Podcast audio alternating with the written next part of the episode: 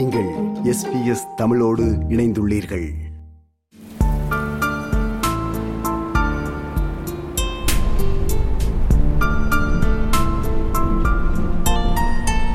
நசநசவென்று மழை விடாது பெய்து கொண்டிருந்தது. அடைமழை இல்லை பெருமழையும் இல்லை காற்று வீசவில்லை இடி இடிக்கவும் இல்லை. எந்தவிதமான ஆர்ப்பாட்டமும் இல்லாமல் நின்று நிதானமாக அலட்டிக் கொள்ளாமல் கடமை உணர்ச்சியோடு பெய்து கொண்டிருக்கிறது. இரண்டு நாட்களாக பெய்த தொடர் மழையினால் எல்லா சாலைகளும் சேரும் சகதியும் குண்டும் குழியுமாகிவிட்டன. வழக்கமான பருவமழை இல்லை. புயலின் பக்க விளைவாக பெய்யும் மழை இது. இந்த புயலுக்கு மேண்டூஸ் என்று பெயர் வேறு சூட்டியிருக்கிறார்கள். திரும்ப திரும்ப செய்திகளில் மேண்டூஸ் பற்றி எச்சரிக்கைகள் சொன்ன போதிலும் வெளியே வர வேண்டிய வேலைகளுக்கு வந்து தானே தீர வேண்டும். நத்தியை விட மெதுவாக ஊர்ந்து கொண்டிருந்தது அந்த ஏசி பஸ். ஏறும்போது கோவையில் மழை இல்லை. எத்தனை மணிக்கு திருச்சி போய் சேரும் என்று அவன் கேட்டதற்கு நாலரை மணிக்கு என்று பதில் சொன்னார் நடத்தினர். இப்போது மணி ஐந்து முப்பது. சத்திரம் ஸ்டாப் வந்தால் கொஞ்சம் சொல்லுங்கள் ஆ அடுத்த ஸ்டாப்பு தான். அடுத்த ஐந்தாவது நிமிடம் பஸ் நின்றதும் அவசரமாக அவன் இறங்கினான். அதுவரையில் மெதுவாக பெய்து கொண்டிருந்த மழை இப்போது அவன் இறங்கி நடக்கத் தொடங்கினதும் பலுக்க ஆரம்பித்தது. அவசர அவசரமாக ஓடிப்போய் தெருவோரமாக தார்பாய் கட்டியிருந்த ஒரு பெட்டிக் கடையில் தஞ்சம் புகுந்தான். கடையை ஒட்டி கட்டப்பட்டிருந்த தார்பாயின் அடியில் இரவு பலகாரத்திற்காக ஒரு பெண்ணும் ஒரு மூதாட்டியும் வெங்காயம் வெட்டி கொண்டிருந்தனர். கடைக்குள் இருந்த ஸ்டூலில் கால்களை மடக்கி சம்மணம் போட்டு உட்கார்ந்திருந்தான் ஒரு ஆண். அங்கே ஒரு செல்ல சண்டை நடந்து கொண்டிருந்தது. அவனது கண்கள் சாலையிலும் காதுகள் கடைக்குள்ளும் இருந்தன. கல்யாணம் கட்டிக்கிட்டு வரும்போது ஒரு டம்ளர் காபி வைக்க கூட தெரியாது இவளுக்கு. எல்லாம் நான் சொல்லி கொடுத்தேன். ஆனால் இப்போ வாய பாரு காது வரைக்கும் கிழியுது. ஆமாம் உன்னை கட்டிட்டு வரும்போது நான் வாயில் விரல் போட்டு சூப்பிட்டு இருந்தேன் நீ தான் வேப்பனை தடவி நான் விரல் சூப்புறதை நிப்பாட்டேன் மூடிட்டு வியாபாரத்தை பாரியா? எனக்கு ஒன்றும் தெரியாதான் இவர் தான் எல்லாம் சொல்லி கொடுத்தாரா அப்போ நீ வந்து டிஃபன் பண்ணுவா என்று சொல்லி சிரித்தாள். இல்லையா பின்ன? அம்மாச்சி இந்த கூத்த கேளு. எங்களுக்கு கல்யாணம் ஆகி ஒரு மாதம் வரைக்கும் பயந்துக்கிட்டு இவன் பக்கத்துலேயே படுக்க மாட்டேன்னுட்டா? அப்புறம் நான் என் ஃப்ரெண்டு குமார்கிட்ட சொல்லி அழுவேன் அவன் சம்சாரக்கிட்ட சொல்லி அது இவளுக்கு புத்தி சொல்லி அதுக்கப்புறம் தான் எனக்கு ஃபஸ்ட் டைட்டில் நடந்துச்சுன்னா பாரு சி சாணியை முடிச்சவனே. கடையில் உட்காந்துக்கிட்டு உனக்கு என்ன பேசுறது ஒரு விவசாயம் இல்லையா? என்று வெட்கத்துடன் சிரித்துக்கொண்டே கீழே இருந்த ஒரு வெங்காயத்தை எடுத்து கணவன் மீது வீசினாள். அவன் கெக்கே பிக்கே என்று சிரித்துக்கொண்டு ஒதுங்கி கொண்டான் இதையெல்லாம் கவனிக்காதது போல அவன் தெருவை பார்த்தபடி நின்றான். எதிரே தெருவில் கீரை பழங்கள் விற்பவர்கள் கவலை தோய்ந்த முகங்களுடன் தள்ளுவண்டிகளில் உள்ள பொருட்கள் நனையாமல் இருக்க மழை காகிதங்களுடன் போராடி கொண்டிருந்தனர். பழம் விற்கும் ஒரு பாட்டி கையில் குடையுடன் அமர்ந்தபடி கீரைக்காரனை துக்கம் விசாரித்தாள். இன்னைக்கு வியாபாரம் அவ்வளோதானா இந்த மழையில் எப்படி விற்பேன் என்ன பண்ண சொல்ற பாட்டி? இன்னைக்கு மழைன்னு சொல்லி சரக்கு கொஞ்சமா கொடுன்னு கேட்டா நாளைக்கு வெயில் அடிக்கும் போது சரக்குல போயாண்டுருவான். விற்கலன்னா காலம்பரை ஏதாவது ஹோட்டலுக்கு வாங்குற விலைக்காவது தள்ளிவிட வேண்டியதுதான். இளவு பிடிச்ச மழை ரெண்டு நாளாக பொழப்ப கெடுக்குது அலுவலகம் விட்டு வீடு திரும்பும் பெண்கள் அந்த மழையிலும் நனைந்து கொண்டே தள்ளுவண்டிகளில் காய்கறிகள் கீரைக்கட்டுகள் வாங்கி பையில் திரித்து கொண்டு போனார்கள். ஆண்கள் சிலர் தெருவோர டீக்கடைகளில் நின்று குளிருக்கு இதமாக டீ குடித்து கொண்டும் பெட்டிக்கடை வாசல்களில் நின்று புகைத்து கொண்டும் இருந்தனர். பள்ளி பையன்களும் பெண்களும் கல்லூரி மாணவ மாணவிகளுமாக புத்தகப் பைகளை சுமந்தபடி நனைந்து கொண்டே சாரி சாரியாக ஓட்டமும் நடையுமாக வீடுகளை நோக்கி விரைந்து கொண்டிருந்தனர். வேறு சிலர் அவனைப் போல அருகிலுள்ள கடை வாசல்களில் ஒண்டிக்கொண்டும் நின்று கொண்டிருந்தனர். அவன் தனது நண்பருக்கு ஃபோன் பண்ணின போது நிற்கும் இடத்தின் அடையாளம் கேட்டுவிட்டு பதினைந்து நிமிடங்கள் வந்துவிடுவதாக சொன்னார்.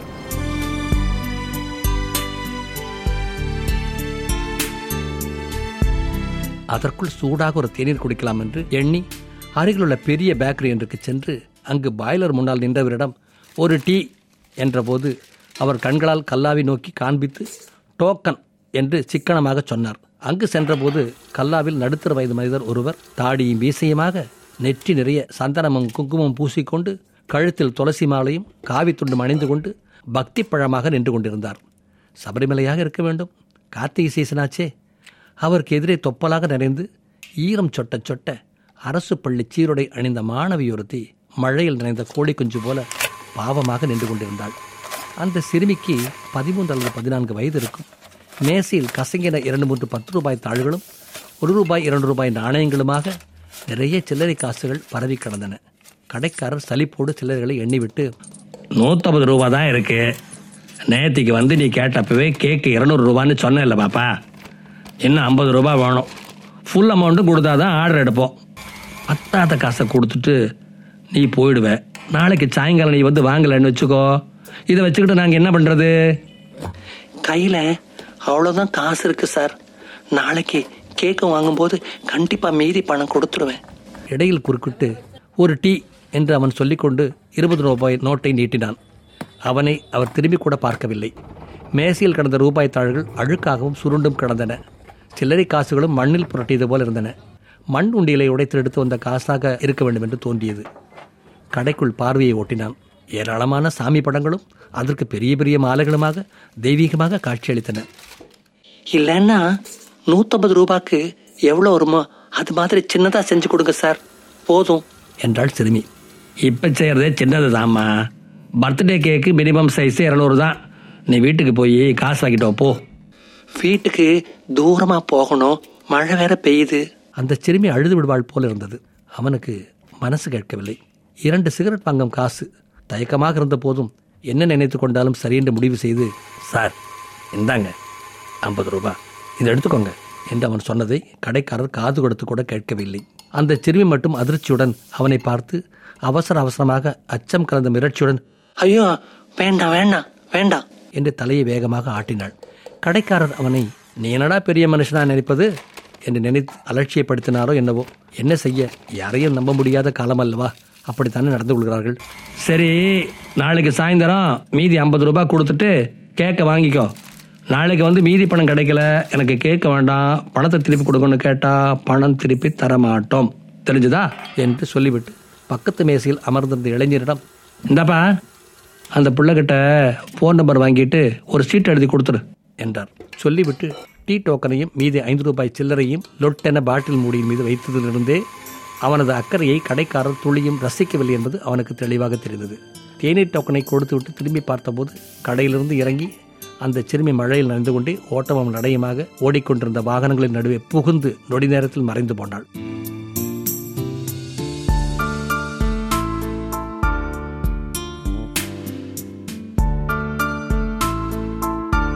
வழக்கமாக வீடு திரும்பும் நேரத்தை விட இன்று சற்று தாமதமானதால் புத்தக பையையும் சுமந்து கொண்டு ஓட்டமும் நடையுமாக வீட்டை நோக்கி போய்க் கொண்டிருந்தாள் குட்டி. அடுத்த நாள் வரப்போகும் தம்பியின் பர்த்டேக்கு கேக் வாங்கி கொண்டு போய் அவனுக்கு இன்ப அதிர்ச்சி கொடுக்க போவதை எண்ணி இனம் புரியாத ஒரு மகிழ்ச்சியும் குதூகலமும் அவளுக்குள் என்னவோ செய்தது. அதே நேரத்தில் மீதி ஐம்பது ரூபாயை அம்மாவிடம் கேட்டால் என்ன சொல்லுவாளோ என்று யோசித்த போது திக்கின்றிருந்தது.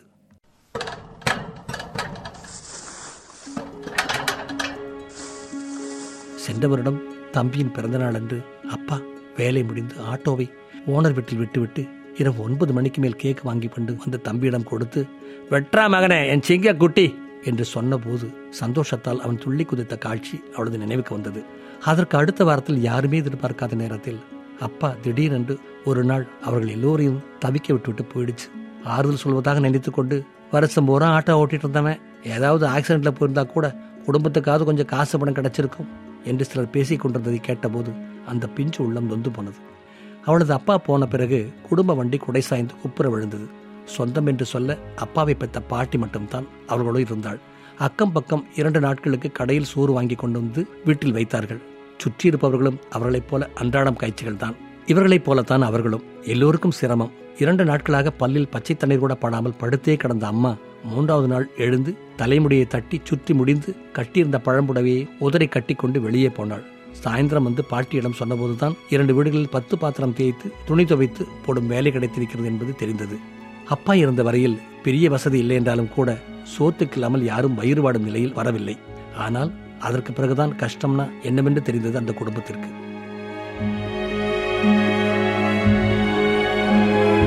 பழையதையெல்லாம் யோசனை செய்தபடியே உள்ளே நுழைந்து ஸ்கூல் பேக்கை வைத்துவிட்டு அம்மாவின் பழைய சேலை ஒன்றை எடுத்து தலையை துவட்டி கொண்டிருந்தவளின் காதில் ஏண்டி லேட்டு?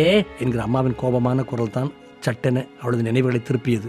தரையில் கால் நீட்டி உட்கார்ந்து கொண்டு ரேஷன் கோதுமையை சுத்தம் செய்து கொண்டிருந்த அம்மா அவளது பதிலுக்காக அவளையே பார்த்து கொண்டிருந்தாள். மழை வந்துடுச்சுமா? அதான். எங்கேயும் ஒதுங்கி நிக்காம தொப்பல நனைஞ்சிட்டு தானே வந்திருக்க? அப்புறம் ஏன் லேட்டு? பேக்கரிக்கு போய் கேக்குக்கு பணம் அட்வான்ஸ் கொடுத்து வந்ததை இப்போது சொல்லலாமா? இல்லை சிறிது நேரம் சென்று அம்மாவின் மூடை பார்த்துவிட்டு சொல்லலாமா என்று யோசித்தபடி நின்றாள் குட்டி.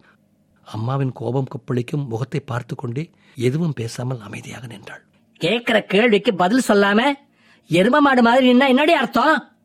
தம்பி அக்காவின் முகத்தையும் அம்மாவின் முகத்தையும் மாறி மாறி பார்த்து கொண்டு உட்கார்ந்திருந்தான். ஷெல்ஃபில் இருந்த உண்டியில் எங்கடி போச்சு? நான் தாம்மா எடுத்தேன். சப்தம் கிணற்றுக்குள்ளிருந்து வருவது போல இருந்தது. எதுக்கு எடுத்த?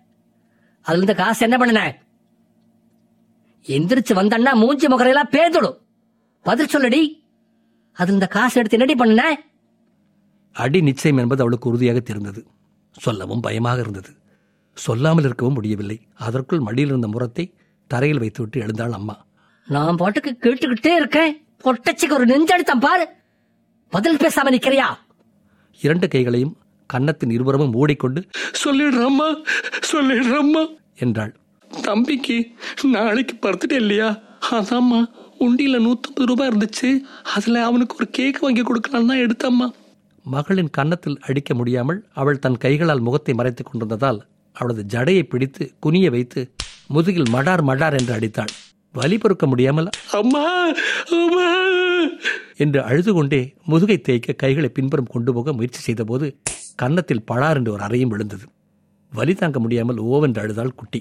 இதையெல்லாம் பார்த்து தம்பி மிரண்டு போய் செய்வதறியாமல் நடுங்கியபடி சுவரோரம் ஒண்டிக் கொண்டு அழுதான். தனக்காகத்தான் அக்கா அம்மாவிடம் அடி வாங்குகிறாள் என்பதால் அவனுக்கு அழுகை இன்னும் அதிகமாக பீரிட்டு கொண்டு வந்தது. கீழே உட்கார்ந்து அழுது கொண்டிருந்த மகனை கையை பிடித்து தூக்கி நிறுத்தி அடக்கமான குரலில் அதே நேரத்தில் அவளுக்கு மட்டும் கேட்கும்படியாக கோபமாக பேசினாள் அம்மா. வீட்டுக்கு தூரமாயிட்ட நானு பேடு வாங்கி கொடுக்க எனக்கு புருஷனா இருக்கான் காசு இல்லாம நாலு நாளா பழைய துணி கட்டிட்டு நடந்து நடந்து வேலைக்கு போய் ரெண்டு தொடையும் புண்ணாய் கிடக்குதடி. அந்த உண்டியில இருந்து ஒரு ஐம்பது ரூபாய் எடுத்து பேடு வாங்க எனக்கு மனசு வரலடி. நீ யாரையும் கேட்காம உண்டியில உடைச்சு காசு எடுத்துட்டு போய் கேக் வாங்கினேன்னு சொல்ற. அதுவரையில் அது தன்னுடைய சேமிப்பு தானே அந்த பணத்தை எடுப்பதில் என்ன தப்பு? அம்மாவிடம் அனுமதி கேட்க தேவையில்லை என்றே நினைத்திருந்தாள் அந்த சிறுமி. அடி விழுந்த போதுதான் அது எவ்வளவு தவறான வேலை என்பது அவளுக்கு உரைத்தது. மன்னிச்சிடுமா. போன வருஷம் அப்பா இருந்துச்சு. ஞாபகமா தம்பிக்கு தம்பிக்கு கேக் வாங்கிட்டு வந்துச்சு. இப்ப யார் இருக்கா? அதுதான் தப்புதாம்மா. இனிமே உன்னை கேட்காம இந்த மாதிரி செய்ய மாட்டேம்மா. என்று அழுது கொண்டே சொன்னாள். இதை கேட்டவுடன் உடைந்து போய் ஓவென அழுது கொண்டு சுவரோடு போய் சார்ந்து கொண்டாள் அம்மா. பிள்ளைகள் இரண்டும் அம்மாவின் மடியில் போய் படுத்துக்கொண்டு அழுதனர். ஒரு வார்த்தை கூட பேசாமல் எல்லாவற்றையும் கண்ணீர் வழிய கதவருகே நின்று பார்த்து கொண்டிருந்த பாட்டி அமைதியாக மீண்டும் திண்ணையில் போய் உட்கார்ந்து விட்டாள். பொதுவாகவே பாட்டி அதிகம் பேச மாட்டாள். கொடுத்ததை சாப்பிட்டு விட்டு வெட்ட வழியை பார்த்து கொண்டு திண்ணையில் உட்கார்ந்து விடுவாள். எப்போதாவது மகனை நினைத்து கொண்டு அழும்போது பூமிக்கு பாரமா நான் என்ன இருக்கனே? என்னை கொண்டு போகாம என் பிள்ளைய அநியாயமா பிடுங்கிட்டு போயிட்டானே? பாவி முண்டை நான் உசுரோட இருந்து என்ன சாதிக்க போறேன்? அந்த கடவுளுக்கு கண் இல்லையா? என்று சத்தமில்லாமல் வாய்க்குள்ளேயே முனகிக் கொண்டு தனியே உட்கார்ந்து புலம்புவாள்.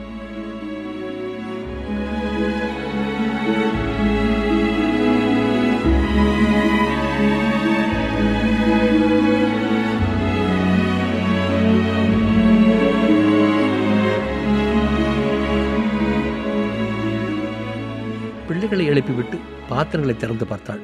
குழம்பு எதுவும் இல்லை. மதிய சாப்பாடு மீதி இருந்ததை கொஞ்சம் வெங்காயம் பச்சை மிளகாய் இருந்து தாளித்து மூன்று தட்டுகளில் போட்டு வைத்தாள். தம்பி திண்ணையில் இருந்த பாட்டியை சாப்பிட அழைத்து வந்தான். மிச்சம் இருந்த சோற்றை பழச்சட்டியிலிருந்தே அப்படியே அள்ளி நாலு வாயில் போட்டி கொண்டு பாத்திரங்களை கழுவப் போனாள் அம்மாள். கைகள் பாத்திரங்களை விளக்கிக் கொண்டிருந்த போதும் மனம் கடந்த கால நினைவுகளில் துயரத்தோடு இங்குமங்குமாக அலைந்து கொண்டிருந்தது.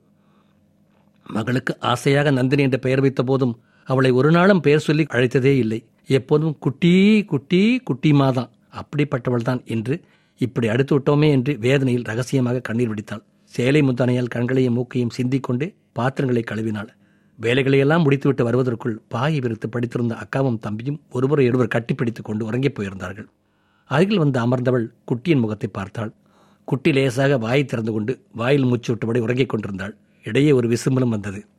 மகளின் இடது கன்னத்தில் அவளது முரட்டுவர்களின் அடையாளம் அச்சாக பதிந்திருந்தது. அதை பார்த்து அம்மா உடைந்து போய் அழத் தொடங்கினாள். சப்தம் கேட்டு பிள்ளைகள் விழித்துக் கொள்ளப் போகிறார்கள் என்று அஞ்சி முந்தானையால் வாயை பிய்த்துக் கொண்டு சத்தம் வெளியே வராமல் ரகசியமாக அழுது கொண்டே வந்து மகளின் தலைமேட்டில் உட்கார்ந்து கொண்டு அவளது தலையை வருடி கொடுத்தாள்.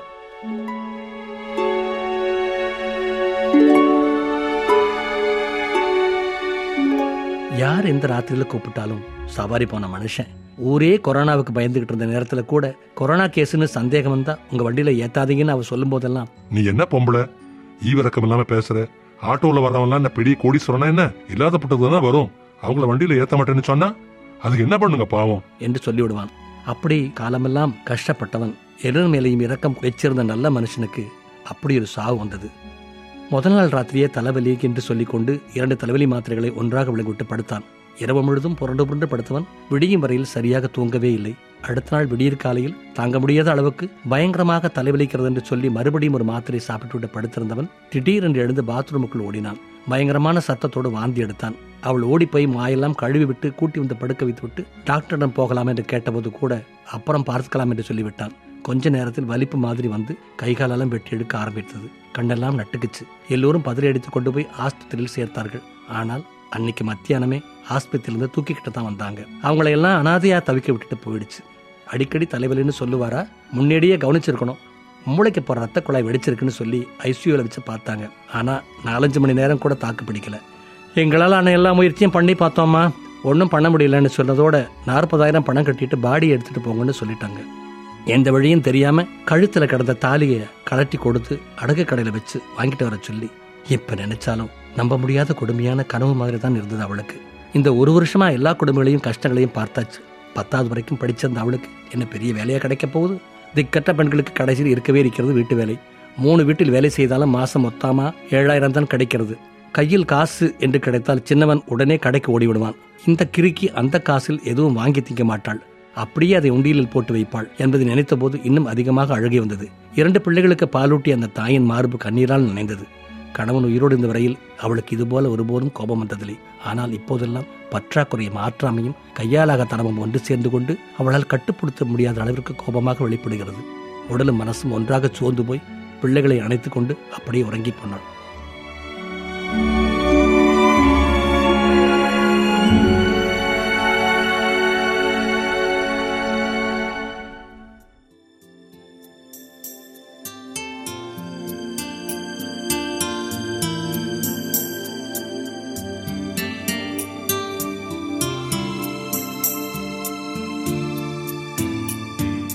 ஆண்டூஸ் புயலின் தாண்டவத்தால் இன்றும் மழை பெய்து கொண்டே இருந்தது. முதல் நாள் இரவு டீ சாப்பிட்ட அதே கடையை நோக்கி வந்து கொண்டிருந்தான் அவன். பஸ்ஸில் ஏறும் முன்பு ஒரு டீ சாப்பிட்டுவிட்டு போலாம் என்று போய் நின்று ஒரு டீ என்று கேட்டு கல்லாவி பார்த்தான். நேற்று இருந்த அந்த சிடுமூஞ்சி ஓனர் இல்லை. நடமாடும் நகைக்கடை போல கழுத்து கைகளிலெல்லாம் நிறைய நகைகள் அணிந்து கொண்டு நடுத்தர வயது பெண்மணி ஒருவர் தான் உட்கார்ந்திருந்தார். முதலாளியின் மனைவியாக இருக்க வேண்டும். அப்போதுதான் நினைவுக்கு வந்தது. நேற்று பத்தாத பணத்தை கொடுத்து பர்த்டே கேக் ஆர்டர் செய்த அந்த சிறுமி மீதி ஐம்பது ரூபாய் கொடுத்து அந்த கேக்கை வாங்கியிருக்க வேண்டுமே என்று மனம் தவித்தது. அந்த அம்மாவிடம் கேட்க தயக்கமாக இருந்தது. நேற்று அந்த சிறுமிக்கு ரசீது கொடுத்த அதே இளைஞன் அதே மேசையில் உட்கார்ந்து கொண்டு ஏதோ கணக்கு எழுதி கொண்டிருந்தான். அவரிடம் சென்று கால் கிலோ சால்ட் பிஸ்கட் கொடுப்பா என்று சொல்லிவிட்டு சன்னமான குரலில் நேற்று மாலை பர்த்டே கேக் ஆர்டர் கொடுத்த அந்த பொண்ணு வந்து கேக் வாங்கிட்டு போயிடுச்சா? என்று கேட்டான். இல்லை சார். பாவம் மீதி ஐம்பது ரூபா கிடைக்கல போல இருக்கு. நாலு மணிக்கு வந்து வாங்கிக்கிறேன்னு சொல்லிட்டு போச்சு. இப்போ மணி ஏழாச்சு. இனி எங்கே வந்து வாங்க போகுது? தம்பி தப்பாக எடுத்துக்காதீங்க. கொஞ்சம் அந்த நம்பருக்கு கூப்பிட்டு பார்க்குறீங்களா நான் வேணால் பணம் கொடுத்துட்றேன் அந்த பொண்ணை வந்து கேக் வாங்கிக்க சொல்லலாம் இல்லையா? சார் முதலாளிக்கு தெரிஞ்சால் திட்டுவார் சார். என்று தயங்கி விட்டு நோட்டு புத்தகத்தை திறந்து நம்பர் எடுத்து அழைத்தான். அவசரமாக அந்த எண்ணை அழைத்த போது நீங்கள் டயல் செய்த எண்ணிற்கான சேவை தற்காலிகமாக நிறுத்தி வைக்கப்பட்டுள்ளது என்று வாய்ஸ் மெசேஜ் தான் வந்தது. கேட்டுக்கொண்டிருந்தவன் அட பாவமே. ப்ரீபெய்ட் நம்பரு ரீசார்ஜ் பண்ணாமல் கட் ஆயிடுச்சு போல என்று பாவமாக சொன்னான். கண்ணாடி பெட்டிக்குள் அந்த பர்த்டே கேக் பரிதாபமாக வாடி கிடந்தது.